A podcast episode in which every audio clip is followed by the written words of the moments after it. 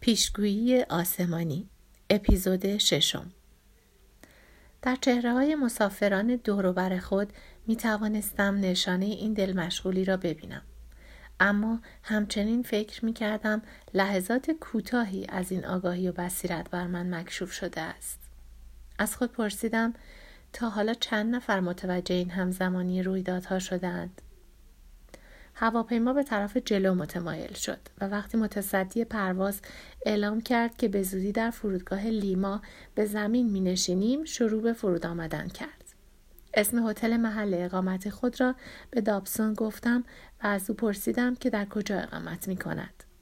او هم نشانی هتل خود را داد و گفت که فقط چند مایل با هتل من فاصله دارد. پرسیدم برنامه شما چیه؟ میخواهم به سفارت آمریکا بروم و بگویم که چرا اینجا آمدم، آن هم فقط محض اطلاع. فکر خوبی است. پس از آن میخواهم تا آنجا که میتوانم با بسیاری از دانشمندان پرویی صحبت کنم. دانشمندان دانشگاه لیما قبلا به من گفتند که هیچ اطلاعی درباره آن کتاب خطی ندارند، اما دانشمندان دیگری هستند که در ویرانه‌های گوناگون کار می‌کنند و شاید مایل باشند که با من وارد صحبت شوند. اما شما چی؟ برنامه شما چیه؟ جواب دادم برنامه‌ای ندارم. اشکالی ندارد من هم همراه شما بیایم؟ نه اصلاً، خودم می‌خواستم پیشنهاد کنم.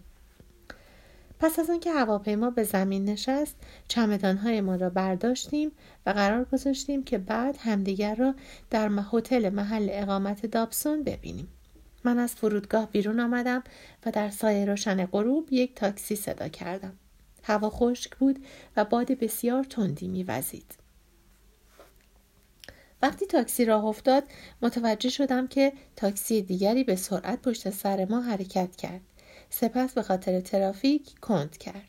ناگهان پیچ و تابی عصبی سراسر دل و روده‌ام را فرا گرفت. از راننده که انگلیسی بلد بود خواهش کردم که مستقیما به هتل نرود، بلکه مدتی دور و بر بچرخد. بهش گفتم که از تماشای جاهای دیدنی لذت میبرم.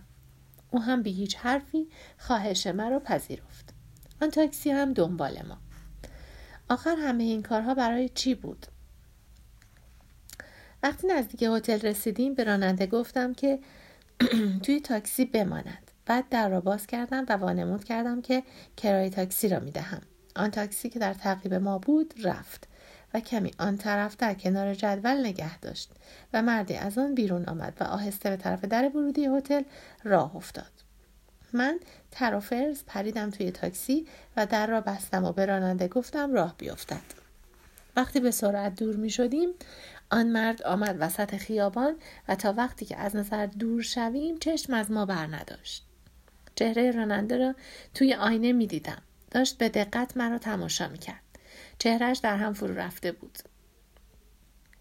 گفتم از این بابت متاسفم. تصمیم گرفتم که محل اقامتم را عوض کنم. لبخندی زورکی زدم. سپس نشانی هتل دابسون را به او دادم. هرچند که بخشی از وجودم از من میخواست که یک راست به فرودگاه بروم و سوار اولین هواپیما بشوم و برگردم به آمریکا. تقریباً یک چهارراه مانده به مقصدمان به راننده گفتم کنار خیابان نگه دارد. بهش گفتم همینجا منتظرم باش، الان برمیگردم. خیابانها پر از جمعیت بود و اغلبشان مردم بومی پرو بودند، اما اینجا و آنجا چند تا آمریکایی و اروپایی هم به چشمم خورد. با دیدن این توریست ها ناخودآگاه احساس امنیت بهم دست داد. وقتی به فاصله 50 متری هتل رسیدم ایستادم. اوضاع مشکوک بود. همچنان که تماشا می‌کردم گلوله هایی پشت سر هم شلیک شد و هوا از فریادهای بلند آکنده شد. انبوه مردم که در جلوی من بودند خود را به سرعت به زمین پرت کردند و آن وقت من توانستم پیاده رو را ببینم. دابسون داشت دوان دوان به سمت من می آمد. سراسیمه و با چشمانی وحشت زده. چند نفری پشت سرش می آمدند. یکی تیری به هوا شلیک کرد و به دابسون دستور داد بایستد. وقتی دابسون نزدیکتر شد تلاش کرد تا حواسش را متمرکز کند. سپس مرا شناخت. داد زد فرار کن، محض رضای خدا فرار کن. برگشتم و با وحشت به طرف کوچه‌ای دویدم. روبرویم حصار چوبی و عمودی بود به ارتفاع بیش از 2 متر که راهم را می‌بست. وقتی به آن حصار رسیدم تا آنجا که در توانم بود پریدم. با دستهایم نوک چوب‌ها را گرفتم و پای راستم را از روی حصار رد کردم. وقتی پای چپم را هم بالا کشیدم و به آن طرف پریدم، برگشتم و به آن سر کوچه نظری انداختم. دابسون ناامیدانه می‌دوید. چند گلوله دیگر شلیک شد. او سکندری خورد و بر زمین افتاد. من همچنان کورکورانه به دویدن پرداختم. از روی کپه‌های زباله و انبوه جعبه‌های مقوایی می‌پریدم. لحظه‌ای فکر کردم صدای پاهایی را پشت سرم می‌شنوم، اما جرأت نکردم که برگردم و نگاهی بکنم. جلوی رویم کوچه به خیابان بعدی می‌خورد که آنجا هم پر از انبوه مردم بود که آرام و بی وحشت به نظر می‌رسیدند. وقتی وارد خیابان شدم جرأتی به خود دادم و برگشتم نگاهی به پشت سرم انداختم. قلبم به شدت می‌تپید. هیچ کس آنجا نبود. با عجله خود را به پیاده روی سمت راست رساندم و سعی کردم خود را در انبوه جمعیت گم کنم. از خود پرسیدم چرا دابسون می‌دوید؟ آیا او را کشتند؟ کسی از پشت سر از طرف شانه چپم بلند در گوشم گفت 1 دقیقه صبر کن. پا به فرار گذاشتم، اما او خود را به من رساند و بازویم را محکم گرفت. دوباره گفت خواهش می‌کنم 1 دقیقه صبر کن. من به چشم خود دیدم که چه اتفاقی افتاد. میخواهم بهت کمک کنم. لرزان و ترسان پرسیدم شما کی هستید؟ گفت من ویلسون جیمز هستم. بعداً توضیح میدهم، اما حالا باید از این خیابانها در برویم. در لحن صدا و طرز رفتارش چیزی بود که ترس مرا فرو نشاند. به همین دلیل تصمیم گرفتم دنبال او بروم. در طول خیابان راه افتادیم و به طرف انبار کالاهای چرمی رفتیم. او به مردی که پشت پیشخوان بود سری تکان داد و مرا به اتاقی در پشت که پر از لوازم یدکی بوی ناگرفته بود هدایت کرد. در رو پشت سرش بست و پرده ها را کشید. هرچند از سن و سالش جوانتر به نظر می آمد، اما نزدیک به 60 سال داشت. چشمهایش انگار برق می زد. پوستش قهوه‌ای تیره و موهای سرش مشکی بود. به نظر می رسید که رگ و ریشه پرویی داشته باشد، اما لهجه انگلیسیش کم و بیش آمریکایی می زد. تیشرت آبی روشن و شلوار جین پوشیده بود. او در آمد و گفت مدتی اینجا در امان خواهی بود. چرا آنها تعقیبت می کنند؟ پاسخی ندادم. پرسید تو آمده اینجا که درباره کتاب خطی سر و گوشی آب بدهی؟ آره؟ تو دیگر از کجا خبر داری؟ فکر میکنم آن مرد همراه تو هم برای همین منظور آمده بود ها؟ بله، اسمش دابسون است. اما تو از کجا ما 2 نفر را میشناسی؟ توی آن کوچه دفتری دارم. وقتی آنها در تعقیب تو بودند من داشتم از پنجره تماشا میکردم. وحشت زده از جوابی که ممکن بود بشنوم پرسیدم پس دابسون را کشتند؟ گفت نمیدانم، نمیتوانم بگویم. اما به محض اینکه دیدم تو در رفتی از پله‌های پشتی دویدم تا راهنماییت کنم. فکر کردم شاید کمکی از دستم بر بیاید. چرا؟ برای لحظه نگاهش را به من دوخت. انگار تردید داشت که چطوری جواب سوالم را بدهد. سپس حالت صمیمی و گرمی پیدا کرد. تو نمیتوانی از این موضوع سر در بیاوری. اما من کنار پنجره ایستاده بودم و داشتم درباره دوستی قدیمی فکر می‌کردم. او حالا مرده. برای این مرد که فکر می‌کرد مردم باید در جریان آن کتاب خطی قرار بگیرند. وقتی دیدم که چه اتفاقی توی کوچه دارد می‌افتد، احساس کردم باید به تو کمک کنم. راست می‌گفت. من سر در نمی‌آوردم، اما احساس می‌کردم که کاملاً با من رو راست است. میخواستم سوال دیگری بکنم که دوباره سر صحبت را باز کرد. گفت بعداً میتوانیم راجع به این موضوع حرف بزنیم. به نظرم حالا بهتر است به جای امن‌تری برویم. گفتم 1 دقیقه صبر کن. ویلسون، من میخواهم فقط یک راهی پیدا کنم که بتوانم به آمریکا برگردم. چطوری میتوانم این کار را بکنم؟ جواب داد مرا ویل صدا کن. فکر نمی‌کنم بخواهی سری به فرودگاه بزنی. هنوز اوضاع مناسب نیست. اگر آنها هنوز دنبال تو باشند، آنجا را هم تحت نظر میگیرم. دوستانی دارم که بیرون شهر زندگی میکنند. آنها تو را مخفی میکنند. برای خروج از کشور راههای دیگری هم هست که میتوانی یکی را انتخاب کنی. وقتی آماده باشی، آنها نشانت میدهند که کجا بروی. در اتاق را باز کرد و داخل مغازه را وارسی کرد. بعد بیرون رفت تا در خیابان سرگوشی آب بدهد.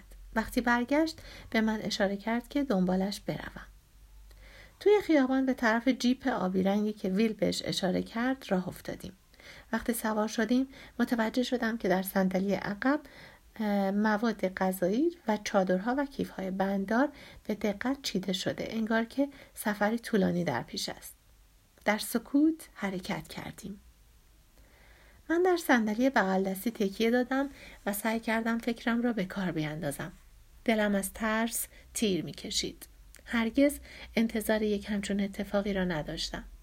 اگر دستگیرم کرده و مرا به یکی از زندان‌های پرو می‌انداختند چه کار می‌کردم؟ اگر درجا می‌کشتندم چی؟ باید وضعم را سبک سنگین می‌کردم. لباس نداشتم، اما پول و یک کارت اعتباری همراهم بود و به دلایلی مبهم به ویل اعتماد داشتم. ویل ناگهان درآمد که تو و آن آقا اسمش چی بود؟ دابسون. چه کار کرده بودید که آن جماعت دنبالتان می‌کردن؟ در جوابش گفتم تا آنجا که می‌دانم هیچ کار. من توی هواپیما به دابسون برخوردم. او مورخ است و داشت می آمد اینجا که رسما درباره آن کتاب خطی تحقیق کند. نمایندگی گروهی از دانشمندان دیگر را هم داشت. ویل به نظر شگفت زده آمد. راستی دولت از آمدن او خبر داشت؟ بله، او به مقامات برجسته دولتی نامه نوشته و از آنها طلب همکاری کرده بود. نمی توانم باور کنم که آنها می خواستند او را دستگیر کنند. حتی نسخه هایش نیز همراهش نبود. نسخه هایی از کتاب خطی داشت؟ فقط نسخه های کشف و شهود اول و دوم. فکر نمی کردم که نسخه هایی از آن در آمریکا هم باشد. آنها را از کجا گیر آورده؟ در سفر قبلیش به او گفتند که کشیشی از آن کتاب خطی خبر دارد. او نتوانسته بود کشیش را پیدا کند، اما نسخه هایی از آن را که پشت خانه کشیش پنهان کرده بودند پیدا کرده بود. ویل آشکارا غمگین شد. خوزه. پرسیدم کی؟ همون دوستی که درباره‌اش حرف زدم، همون که کشته شد. او اصرار داشت که تا آنجا که ممکن است مثل بسیاری از مردم از جریان کتاب خطی سر در بیاورد. چه اتفاقی برایش افتاد؟ به قتل رسید. نمیدانیم به دست کی. جسدش کیلومترها دورتر از خانه‌اش در جنگل پیدا شد. اما ناگزیرم فکر کنم کار دشمنانش بود. یعنی دولت و افراد به خصوصی در دولت یا در کلیسا. یعنی کلیسا تا اینجا پیش رفته بود؟ شاید. کلیسا پنهانی علیه این کتاب خطی است. البته معدودی از کشیش‌ها ارزش این سند را می‌فهمند و مخفیانه از آن حمایت می‌کنند، اما باید خیلی مواظب باشند. خوزه علناً با هر کسی که می‌خواست اطلاعاتی درباره آن داشته باشد حرف می‌زد. ماها پیش از مرگش به او هشدار دادم که حواسش جمع باشد. نسخه‌ای به دست هر کسی که از راه میرسد ندهد. او گفت کاری را میکند که باید بکند. پرسیدم اولین بار که کتاب خطی کشف شد کی بود؟ بار اول 3 سال پیش ترجمه شد، اما هیچ کس نمیداند که اولین بار کی کشف شد. اصل کتاب سالها پیش، فکر میکنیم بین سرخپوست ها دست به دست میگشت. همین که جامعه کلیسای کاتولیک فهمید که کتاب خطی چه میگوید، سعی کرد که آن را به طور کلی ممنوع کند. هم از این روز که حالا همه ما نسخه های از آن در دست داریم. فکر میکنیم اصل کتاب را از بین بردند. ویل به سمت شرق شهر رانندگی کرده بود و ما در جاده باریک 2 خطه از میان منطقه‌ای که آبیاری پروپیمانی شده بود پیش می رفتیم. از میان چند خانه مسکونی کوچک چوبی گذشتیم و سپس به چراگاه وسیعی با نرده‌کشی پرهزینه رسیدیم. ویل پرسید آیا دابسون درباره 2 کشف و شهود اول و دوم با تو حرف زد؟ جواب دادم درباره کشف و شهود دوم حرف زد من دوستی دارم که منو در جریان مطالب کشف و شهود اول قرار داد. یک وقتی با کشیشی به گمانم همون خوزه در این باره گفتگو کرده بود. آیا از این دو کشف و شهود سر در آوردی؟ فکر میکنم. آیا میفهمی که برخورد و آشنایی های اتفاقی اغلب معنی و مفهوم عمیقی دارند؟ گفتم اینطور به نظر می آید. مثل تمامی این سفر که همش یک رویداد اتفاقی پشت یک رویداد اتفاقی دیگر بوده است. این زمانی شروع می شود که تو گوش به زنگ باشی و با انرژی ارتباط برقرار کنی. ارتباط؟ ویل لبخند زد. این همان چیزی است که در کتاب خطی هم به آن اشاره شده. گفتم میل دارم بیشتر درباره‌اش بشنوم. گفت اجازه بده در این مورد بعداً حرف بزنیم و در این حال با سر اشاره کرد که ماشین دارد وارد جاده شنی می شود. 300 متر جلوتر خانه چوبی کوچکی قرار داشت. ویل ماشین را به زیر درخت بزرگی در سمت راست خانه برد و همانجا پارک کرد.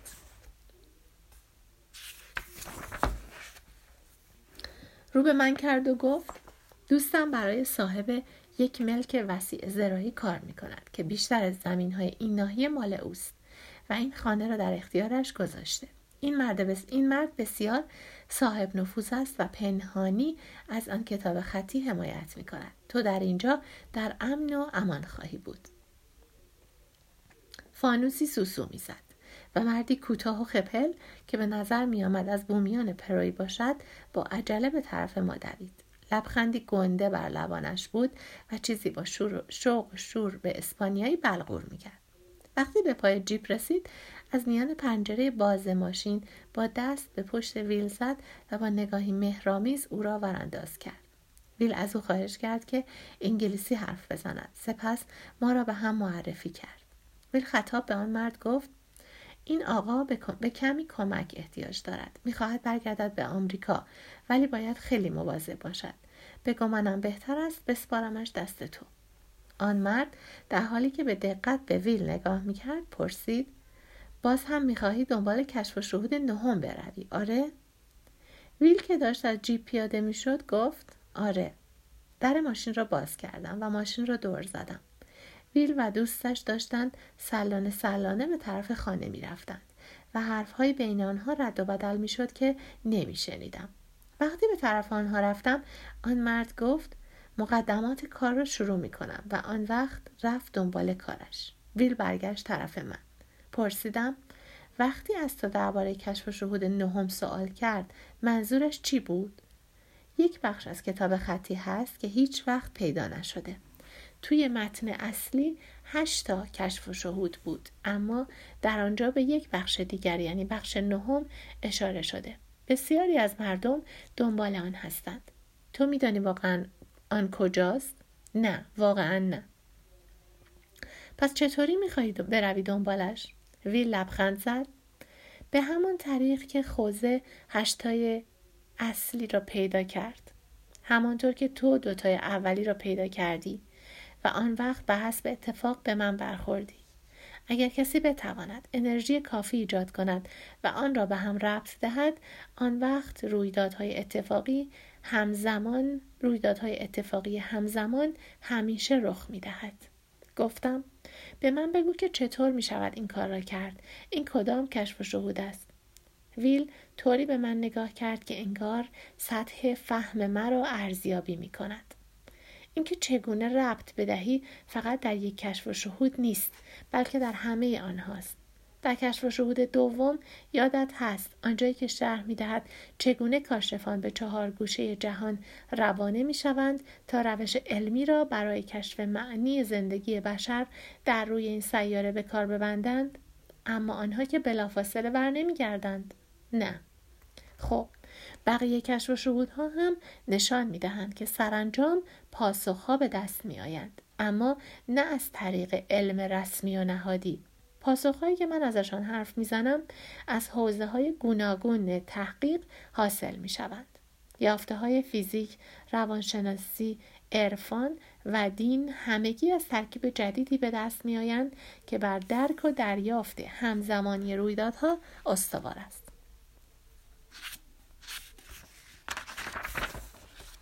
ما داریم یاد میگیریم که منظور از همزمانی رویدادها چیست، چگونه عمل میکنند و وقتی این کار را کردیم تمامی چشمانداز زندگی جدید را پی میریزیم.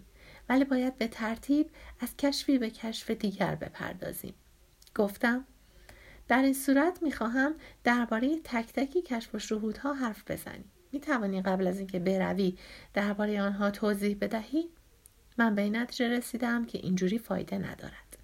تو باید هر یک از آنها را به شیوه متفاوتی کشف کنی. چطور؟ همینطوری اتفاق میافتد. صرف گفتن من فایده ندارد. تو میتوانی اطلاعاتی درباره هر یک از آنها داشته باشی ولی به کشف و شهود نمیرسی. باید در مسیر زندگی خودت آنها را کشف بکنی. در سکوت به هم خیره شدیم. ویل لبخند زد. حرف زدن با او باعث شد که به گونه‌ای باور نکردنی احساس زنده بودن بکنم. پرسیدم حالا چرا می‌خواهی دنبال کشف و شهود نهم بروی؟ وقت مناسبی است. من اینجا راهنما بودم و این ناحیه را مثل کف دستم می‌شناسم و همه 8 کشف و شهود را درک می‌کنم. وقتی پشت پنجره اتاقم در آن کوچه بودم و به خوزه فکر می‌کردم، تصمیم گرفتم که یک بار دیگر به طرف شمال سفر کنم. کشف و شهود نهم آنجاست. این را می‌دانم. و من هم دوباره جوانتر نخواهم شد. وانگهی به دلم برات شده که آن را پیدا می‌کنم و به هر چه می‌گوید نائل می‌شوم.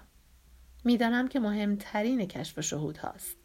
همه کشف و شهودهای دیگر را در جایگاه واقعی خودشان قرار می‌دهد و هدف واقعی زندگی را به ما نشان می‌دهد. در اینجا حالتی جدی پیدا کرد و ناگهان ساکت شد. باید 30 دقیقه پیش راه می‌افتادم، اما این احساس آزارنده را داشتم که چیزی را فراموش کردم. دوباره ساکت شد. دقیقاً همان موقع بود که تو پیدایت شد. مدتی طولانی به همدیگر نگاه کردیم. پرسیدم فکر می‌کنی مقدر است که همراه تو بیایم؟ خودت چه فکر می‌کنی؟ با حالتی نامطمئن از خودم گفتم نمی‌دانم. احساس آشفتگی و سردرگمی می‌کردم. ماجرای سفرم به پرو مثل برق از خاطرم گذشت. چارلین، دابسون و حالا هم ویل. من برای کنجکاوی ملایمی به پرو آمده بودم و حالا خود را در مخفیگاه می دیدم. فراری دست پا چلفتی که حتی نمی داند چه کسانی در تعقیبش هستند. و از همه عجیب‌تر این بود که در این لحظه به جای اینکه ترسیده باشم یا حسابی جا زده باشم می دیدم کاملا هیجان زده‌ام.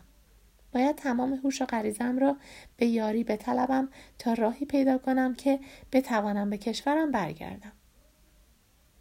اما چیزی که به راستی و از ته دل می‌خواستم این بود که با ویل بروم، به آنجا که مسلماً خطرات بیشتری در کمین بود. وقتی امکاناتم رو بررسی کردم متوجه شدم که در واقع هیچ راهی ندارم. کشف و شهود دوم امکان هر گونه بازگشت به دلمشغولی‌های قدیم را از من گرفته بود. اگر می‌خواستم بیدار و آگاه بمانم راهش این بود که جلو بروم. ویل گفت در نظر دارم که شب را اینجا بمانم، لذا تو تا صبح وقت داری که تصمیم بگیری. گفتم من قبلا تصمیمم را گرفتم. میخواهم با تو بیایم.